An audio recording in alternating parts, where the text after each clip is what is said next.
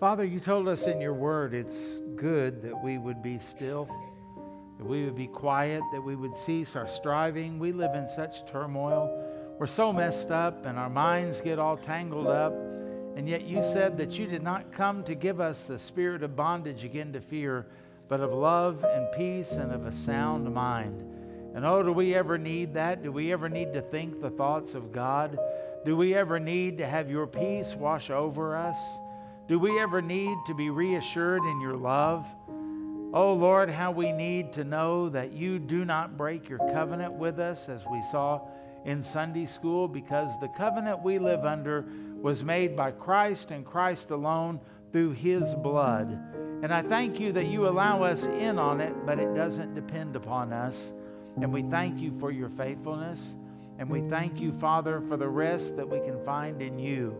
And I suspect that there are a lot of people that would need to hear the voice of Jesus in the Gospel of Matthew Come unto me, all ye who are weary and heavy laden, and I will give you rest for your souls. And Father, how we need that rest, how our minds get so messed up, how our emotions get so messed up, and then we make wrong decisions, and then we wonder why we live in such turmoil. May we come to you. And may today as we look into your word, may we bow at your feet and may we worship you even as we read through the scripture and comment on it. May we love you and may we treasure you and may we see that out of all of the things that are in the Bible, there is nothing, nothing that excels you. And if all we learned in the Bible was about Jesus and not a word of prophecy, not a word of instruction or anything like that, it would be enough because you are our all in all. And we pray, Lord, today you would strengthen our faith. We pray for people who are not saved that you would bring them into faith.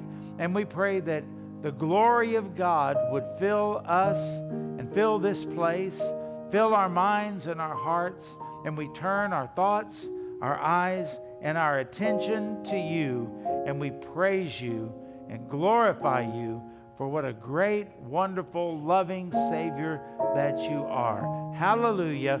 Praise the living God. And it's in Jesus Christ's name we pray. Amen. Well, we're going to uh, go back to the fifth chapter of John and make our way through this as we learn more about Christ and what he says. And we've been looking at the last two weeks, uh, this will be the third, where we're looking at the actual words of the Lord Jesus Christ. Now, could there be any person that you should listen to more than Jesus? And I'll answer it for you so you don't get it wrong. No. And is there anything more important than what Jesus has to say? Now, all of the Word of God is important, of course, and it's all inspired by God, so we don't want to ignore any of it or discount any of it. But this is the Word of the Lord, the Lord Jesus Himself, and as he does this, as you know, he healed that paralyzed man. And then when he told him, Take up your bed and walk, that offended the uh, man made rules and commentaries on the Sabbath. And so the Jewish leaders got ticked off about all of that. And then Jesus didn't camouflage himself or hide or become vague. Have you ever noticed in our world today, as truth becomes more obscured, the people of God become more and more vague.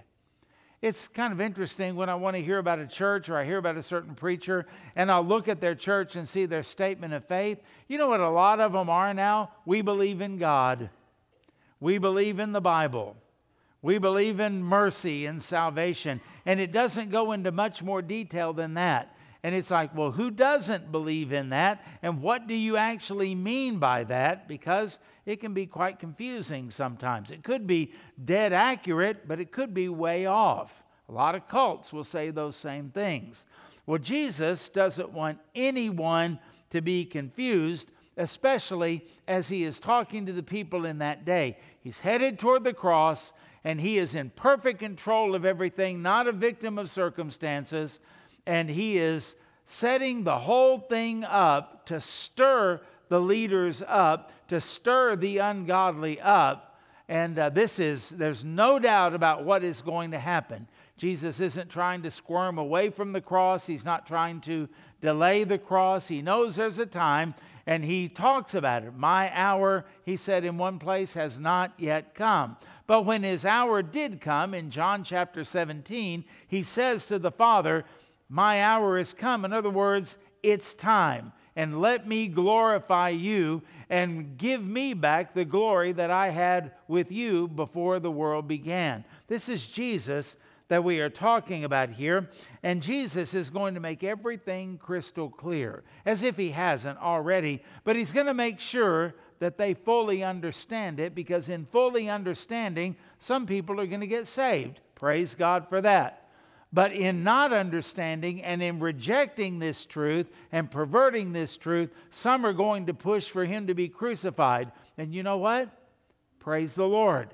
Because without a crucified Savior, we have no hope. He is our sacrifice. This is all set up. This is all rigged, as we would say. This is all taking us to the cross of Calvary so Jesus could die for us. He's pushing the issue, he's pressing the point, and he is stirring up something here that um, most people would think he would steer away from. Now, he's going to say something here in this fifth chapter of John about uh, witnesses. And I want to talk about that before we get into the text. So think about this God established the concept of witnesses in the scripture. Now, what do you think of when you think of a witness? Now, if you're like probably most of us, we're in church and we know what it means. You ought to witness more. You're supposed to witness, witness to the lost. And we immediately think about evangelism, sharing the gospel with the lost. Now, of course, you're supposed to do that, but that's not the context here. This is more of the idea of being called to court.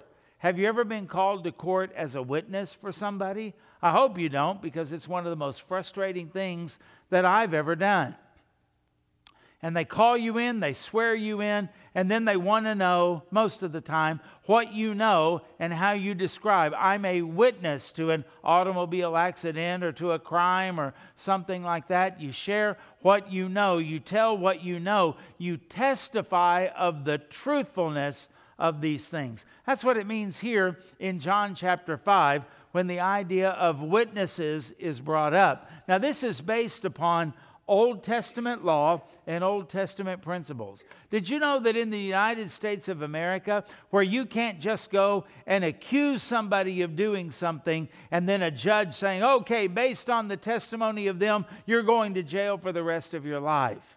There's more to it than that. We have the rule of law, and we uh, have to be convicted by a jury of our peers.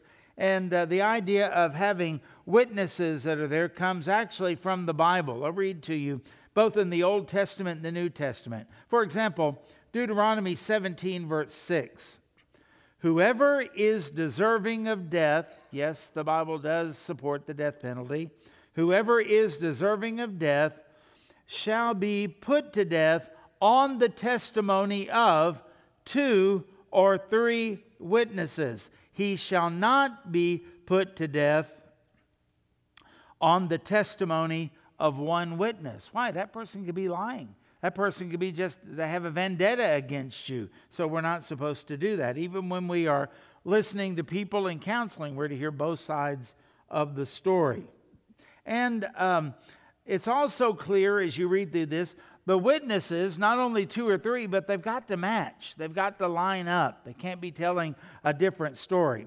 Deuteronomy 19:15 says, one witness shall not rise against a man concerning any iniquity or any sin that he commits.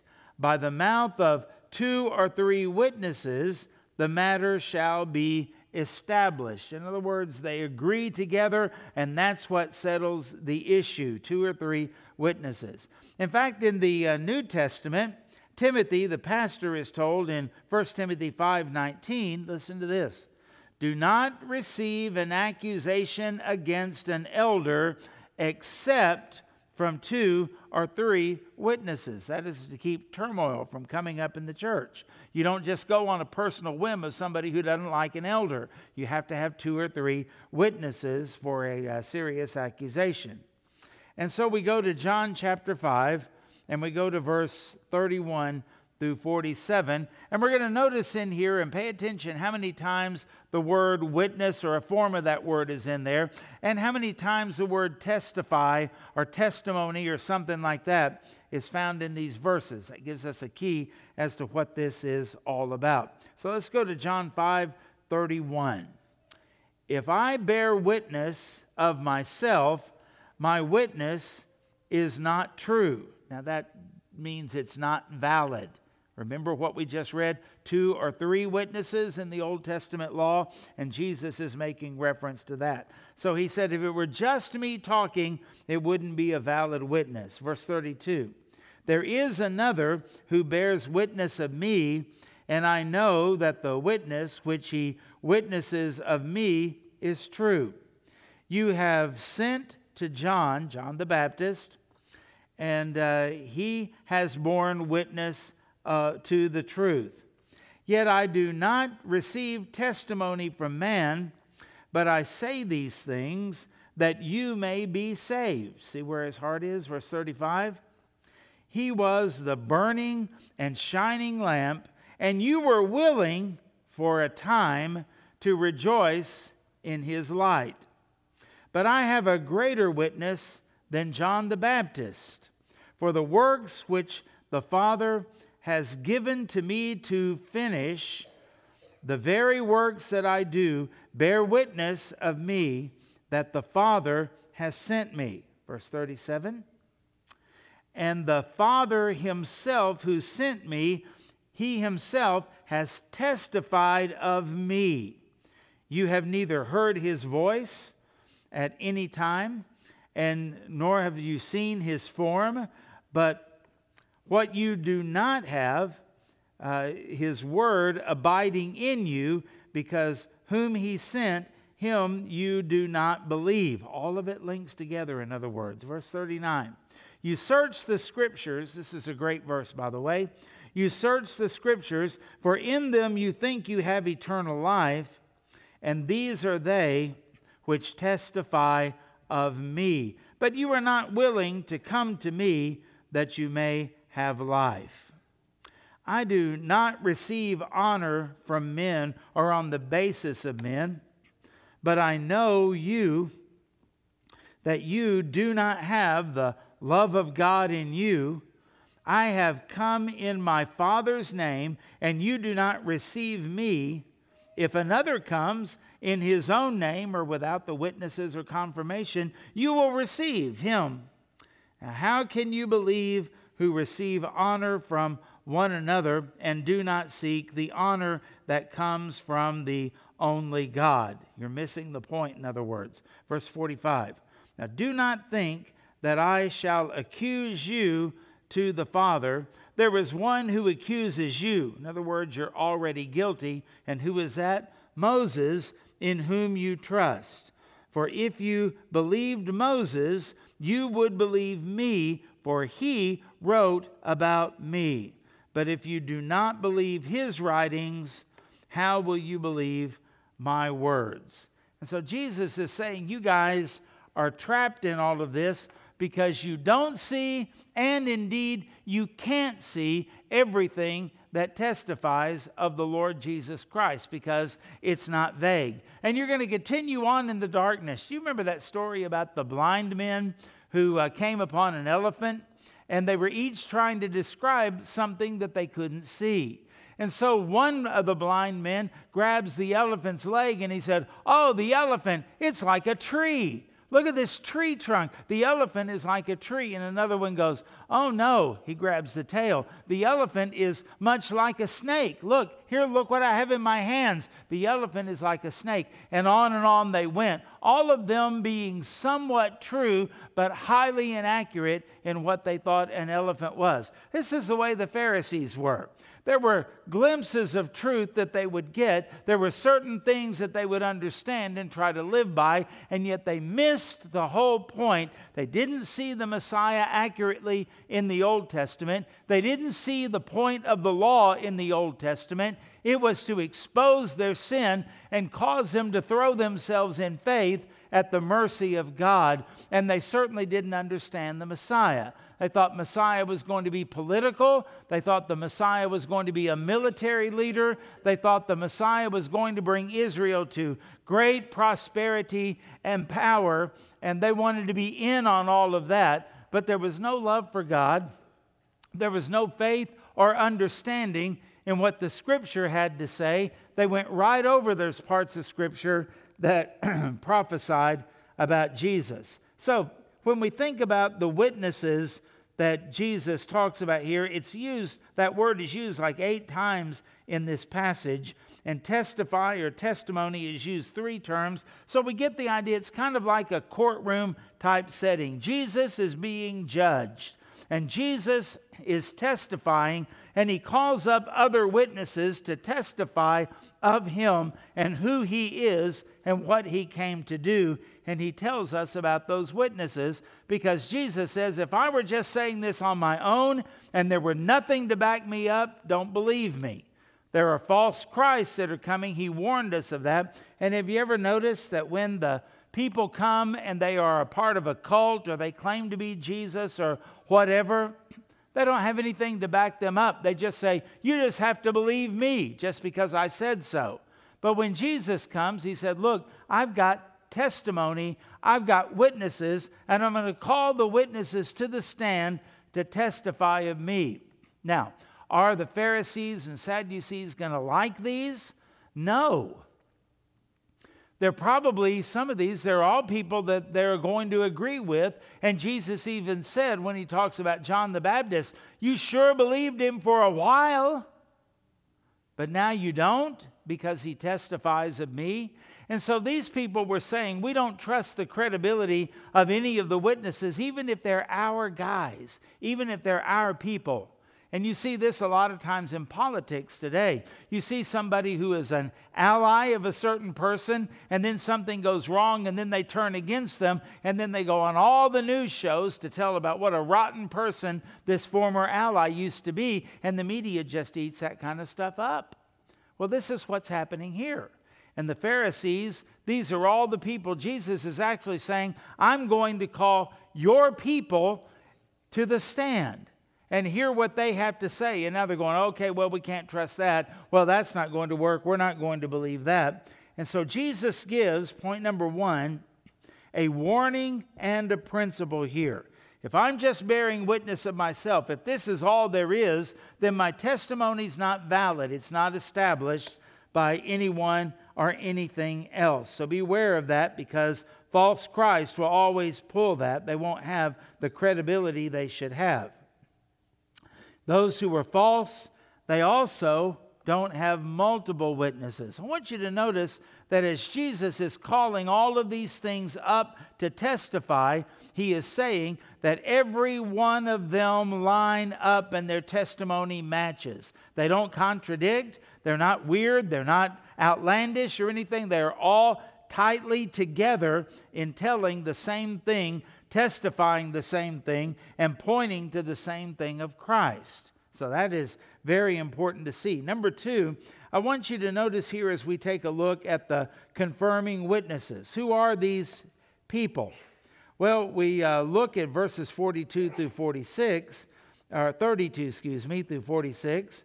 And uh, Jesus said, There's another who bears witness of me, and I know that the witness which he witnesses of me is true. And then he starts naming the witnesses. So, first of all, let's go back and let's put our thinking caps on, and we remember the witness of John the Baptist. That's in verses 32 through 36. And he said, You even sent to John. You know what they did? These people went back and they said, is, did John really say this is the Lamb of God that takes away the sins of the world? Did he really say that there is someone coming after me who is greater than me? Did he really say all those? Does he really believe that? And so they sent people back to kind of trap and kind of trick Jesus by trying to get John to say something that doesn't line up with what Jesus has reported here. And so you sent to John, and he is borne witness of the truth. Well, that made him mad. And he said, Yet you do not receive testimony from man, or I do not receive testimony from man that uh, I say these things that you may be saved. He said, He was the burning and the shining lamp. That's a picture of uh, somebody who is giving a testimony, shining in the darkness, somebody who brings warmth in the cold. And then he says, You were willing for a time to rejoice in his light. But oh, they were done with him whenever he started testifying of Christ. Now that tells you they were not objective. That tells you they weren't really looking for the truth. And it's like those people that maybe talk to you and they ask you questions about the Lord and they seem really interested at first until you tell them something that they don't want to hear. And all of a sudden, nothing you say has any credibility. You're a fool. You're believing in fairy tales, all of that type of thing. And they back away from it. That's exactly what the Pharisees and Sadducees did. Hey, John, you know, your dad's a priest. He's one of us. He works in the temple. We love your dad. Boy, your dad is a great guy. And man, do you ever have a ministry out here? Oh, great crowds and baptizing. Boy, it's really good that you call even the Romans out and you call other people out and for repentance. Boy, we're all for you, John. Man, you are our guy. Now, what do you think about this Jesus fellow?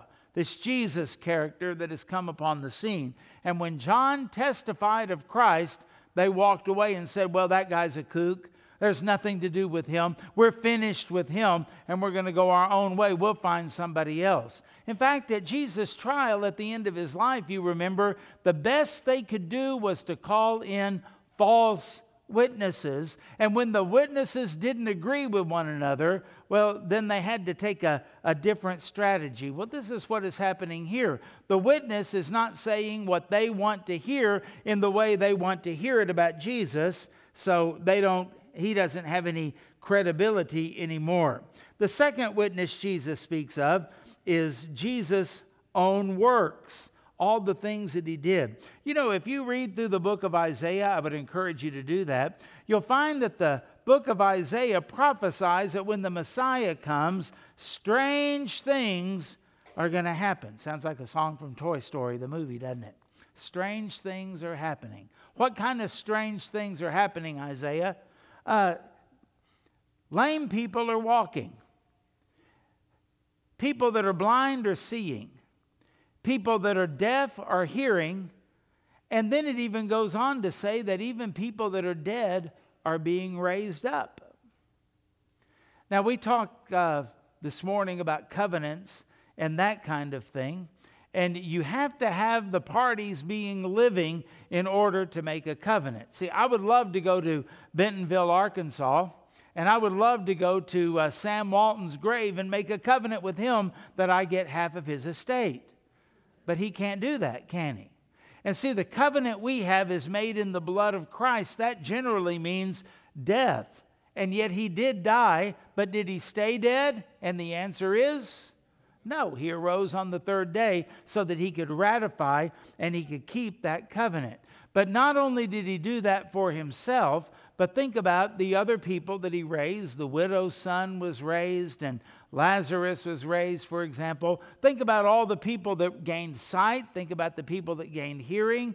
Think about the people that were like this uh, man that had uh, palsy, that was paralyzed, how he was brought up. These were all the signs of the Messiah. These weren't arbitrary signs, these were not normal signs. These were not just things that happened in everyday Israel. They didn't happen until Jesus came upon the scene. Nothing like this had ever been done. And now this man comes along, this village carpenter from, of all places, Nazareth in Galilee. Who does he think he is, and why should we listen to him? And all of a sudden, he touches a withered hand and it comes forth. What in the world just happened? He tells a paralyzed man, Rise up, take up your bed, and walk. And he does it. What in the world just happened? He goes to a cemetery and says, Lazarus, come forth. And here he comes. What in the world just happened? And to anybody who knew their Old Testament, they would be going, This is the sign of Messiah. It wasn't just what he taught, it was what he did, it was the works that he gave, and these were the things that were prophesied in the Bible, the works of Jesus. Nobody taught like he did. Nobody did the works that he did. He could feed hungry people and he could heal sick people. He could comfort those who were uh, discouraged and who were sinners. He could forgive. And he even said at one point, Your sins are forgiven you. And I mean, the Pharisees went nuts, but they didn't say anything, but Jesus knew what they were thinking. And he said, Which is easier to say, take up your bed and walk, or your sins are forgiven you? But so that you know that the Son of Man has power on earth to forgive sins, take up your bed and walk. And there was the proof. As they say, the proof is in the pudding. And he got up and he walked away. And that did not cause them to worship, that caused them to plan all the more to try to kill, to kill him. And so all of this were the works of the Father that were there, and that was going to be, he said, finished. The works will be finished, not just some of them, not just the first part of them, all the way to the end. And what was that? The cross. Think about John 12, 27. Next time you hear somebody say in the garden, Jesus is trying to get out of the cross. John 12, 27, this is Jesus speaking. Now my soul is troubled, and what shall I say? Father, save me from this hour. But for this purpose I came to this hour. Even his death on the cross, that they said, see, that proves that he is being smitten of God and punished of God. Even that was a work of God. And that's why you believe, because you look at the cross and you see a glorious thing, a Savior dying to take the wrath of God away from you dying in your place, being punished for you so that you could be forgiven of your sins. But they didn't see it, they saw it as just the opposite. That's proof he's not the Messiah. They should have read Isaiah 53 a little more carefully. Then we have the witness of the Father himself. Do you remember that? He, Jesus goes to John the Baptist to be baptized. And when he is being baptized in Matthew chapter 3, verse 17, it says, And suddenly a voice came from heaven saying, This is my beloved Son in whom I am well pleased. And I don't know how many people were there, but I do know this John the Baptist was there he heard it. And so when the Pharisees sent someone to John, you really think this guy, you know, is who he says he is? And John could say, I heard the voice from heaven. I heard the Father testify of his own Son, and the Holy Spirit came down like a dove and sat upon him. And so you have the Father speaking from heaven, the Holy Spirit in the form of a dove, and the Son standing there in the water, the Trinity, Father, Son, and Holy Spirit, the Godhead. And John said, I can testify of that. And they would say, Enough of you. And there were other people that were there that could testify of it as well. But these people, why did Jesus say what he did? Because they were so far from God. They didn't love God. They didn't serve God. They didn't know God. And unlike Christ, they had never seen God because they were mere sinful human beings. But the Father testified, This is my Son, and I am perfectly pleased with him. And that's why, by the way, you are saved because the Father is pleased with everything Jesus did, and He did that in your place so that the Father can look at you today through the uh, blood of the Lord Jesus Christ, and He sees you as being pure and acceptable to God because Jesus pleased the Father. And then the fourth thing, Jesus calls to the witness stand the witness of the scriptures. Now, all they had was the Old Testament, it was completed by this time. And he said, You search the scriptures, for you think they're going to affirm you and give you life. And he said, Here's the problem these are they which testify of me, and you've missed it. You don't even want to see it. You don't even want to acknowledge it. You will mistreat the scriptures. You will twist the scriptures to make it say what you want to say, to give you power, to allow you to oppress other people, to allow you to be super spiritual in everything that you do. And yet, the truth is, they testify of me, and you won't come to me that you may have life because I'm the only place that uh, you're going to get it. Then he says something interesting I do not receive honor from men.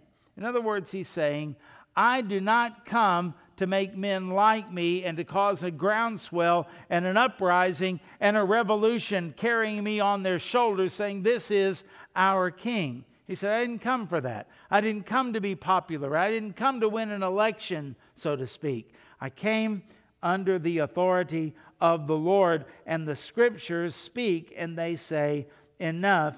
And you just don't get it because they actually are talking about me. I don't seek all of the honor that comes from others. And uh, John MacArthur, I think I've got it on the screen there, talks about that. They would have accepted a general, they would have accepted a king that would throw off the Romans, they would have accepted somebody that could out uh, uh, get rid of political con- uh, corruption. I'm sure back in those days, they wanted to drain the swamp as much as anybody wants to now in Washington, D.C. And if Jesus had done those kind of things, emphasized those kind of things, he would have had people all around him as he fed them, as he did miracles and healed them. I mean, they've got it made. Who can defeat our king? But that's not the way he came. He was coming to bring them righteousness, and they don't really want that so much.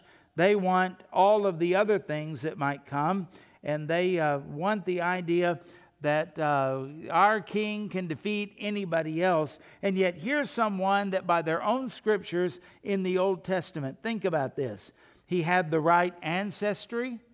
He was a Jew. He was related to David. He was born in the right town. How many of you chose the town you were going to be born in? He performed the works that were predicted by the scripture. He also died by crucifixion. He was buried like Isaiah 53 says, uh, uh, with the rich in his death.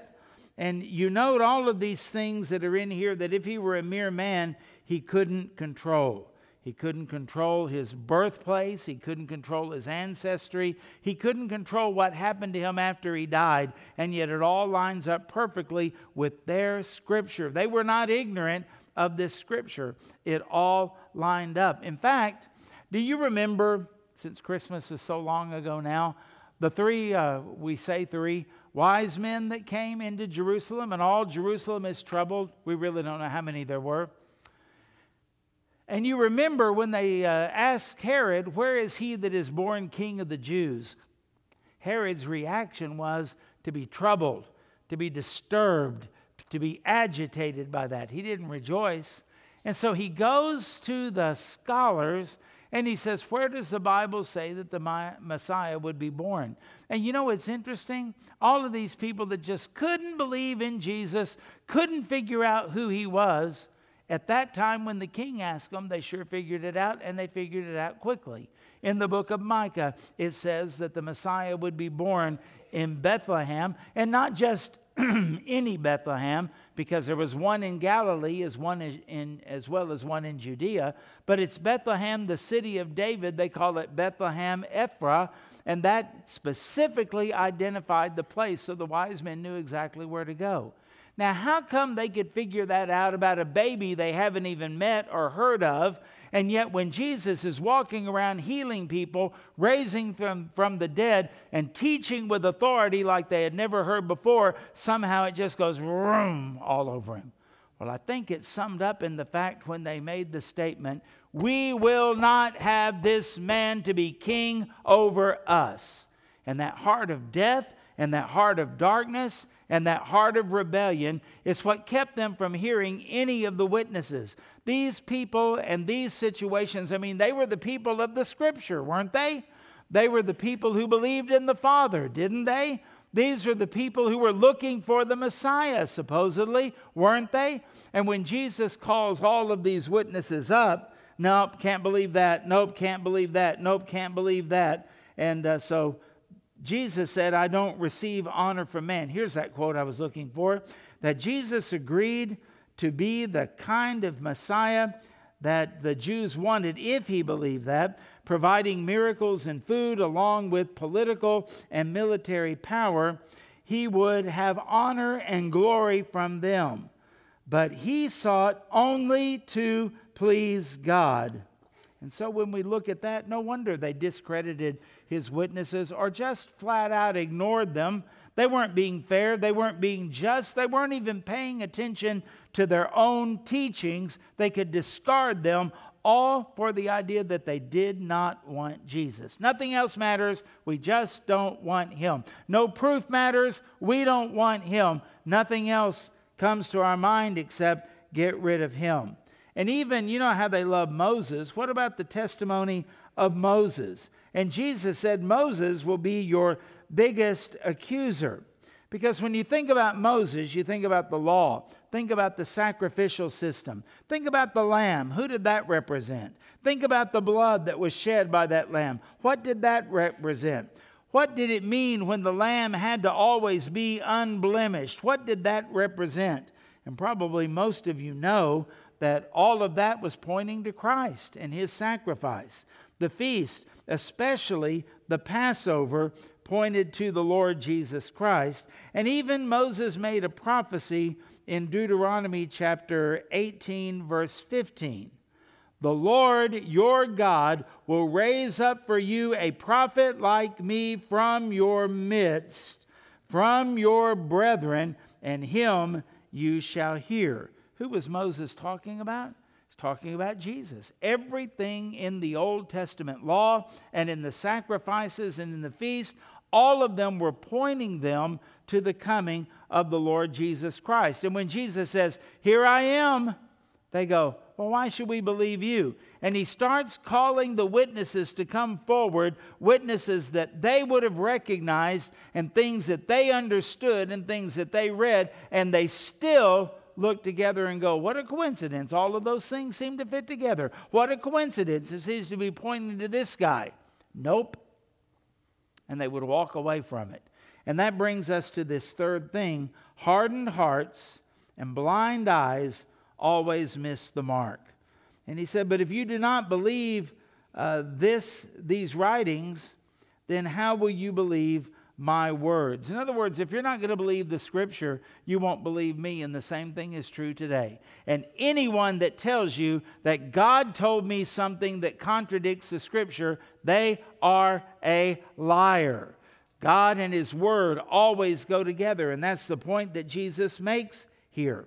And so some people try to say, well, all you give them is the Bible. They don't need the Bible, they need miracles and they need stories and they need drama and they need entertainment. Then maybe they'll come to the Lord. Did you know what Jesus is saying here? He's talking about the supremacy of Scripture. It's Scripture that brings people to Christ, not feelings, not entertainment, not good times or any of that. It is the Scripture that brings them to the Lord Jesus Christ. And he's basically saying if you don't believe these writings, his writings, Moses' writings, scripture, then you're not going to believe me because the two things go hand in hand. You cannot separate God from his word. In fact, in the Psalms, it says something very interesting. It says about God, You have exalted your word above your name. Now, so many people are big about using the name of Jesus for things the Bible doesn't authorize, and then they ignore the Bible. They don't want the Bible. They don't study the Bible. They don't obey the Bible, and yet God has exalted His Word above His name. In fact, in Luke chapter 16, there's a story, and the story is about a rich man and about another man named Lazarus. You remember the story? Lazarus was a beggar. And everybody assumed that because Lazarus was a beggar, he's being punished and judged by God. And then there's a rich man, and everybody assumes the rich man must be blessed. Then they die. And surprisingly, the rich man wakes up in hell. He's in torment. That's when he begs Abraham, Send somebody with water to cool the tip of my tongue, for I'm in torment. It's the reality of hell. And then he makes this statement to Abraham I've got five brothers. Can I go back and can I tell them about this? No. Well, if I can't, then send Lazarus to go. And this is what is recorded in the Word of God. But if you do not believe his writings, Jesus said, how will you believe my words? And then in Luke 16 it says, Then he said, I beg you, therefore, Father, that you would send him to my father's house, for I have five brothers, that he may testify to them, kind of like Jesus did to uh, the people he was with. And it says, Lest they come to this place of torment. Now, listen to this in verse 29 of Luke 16. Abraham said to him, You ready? They have Moses and the prophets. Let them hear then. And the rich man said, No, Father Abraham, but if one rose, uh, uh, came to them, goes to them from the dead, then they will repent. But he said to him, If they do not hear Moses, Scripture, and the prophets, Scripture, neither will they be persuaded, though one rises from the dead. You know what he's saying there? You can't entertain them into the kingdom. You can't argue them into the kingdom. You can't love them into the kingdom. You can't give things to them that's going to bring them into the kingdom. It's by the word of God. Paul said it like this. You ever heard this? Faith comes by what? Hearing. And hearing what? Just anything? We all hear? No, hearing of the word of God. So, while you are witnessing and when you're talking to people, don't ever feel like, oh, they've got all these arguments and I don't have answers. All I've got is Scripture. Stop. You've got the sword of the Spirit. You've got the power of God and the testimony of God. Stand in faith and stand strong on all of this. So we find Jesus here when the heat is on, he doesn't back down, he doesn't get vague, he clarifies everything. And if we ever needed a time where we needed to be clear, it is now. And when everyone is backing off and becoming kind of vague and nebulous and a little unclear, you don't know who they're talking about, what God they're talking about. Oh, I just have faith. I get through things by faith. Faith in what? Faith in whom? It has to be in the right object. And it's time for people who love God, those who are born again. We must be loving, but we must also be bold. And above everything else, Christian, be clear and don't be vague. This is the time to speak up. And all God's people said, Amen. Father, help us. Sometimes when the pressure's on, unlike Jesus, we kind of fade. We camouflage. We kind of back down. We don't want to stir up anything. We don't want to cause trouble. Well, I pray we wouldn't be just rabble rousers, troublemakers, walking around in pride and arrogance and brandishing all of our knowledge everywhere. Let us be wise. Let us be discerning. Let us be careful. Let us be also accurate. And let us be very, very clear. And we pray, Father, that as we do this, that you would be honored you would be glorified, and that many people would come to know Christ as Lord and Savior, and that we would be found, when it's all said and done, to be faithful. Lord, we as your children long to hear you say, Well done, good and faithful servant. Enter into the joy of the Lord. It's time for us to be clear, Father. And we pray this in Jesus' name. Amen.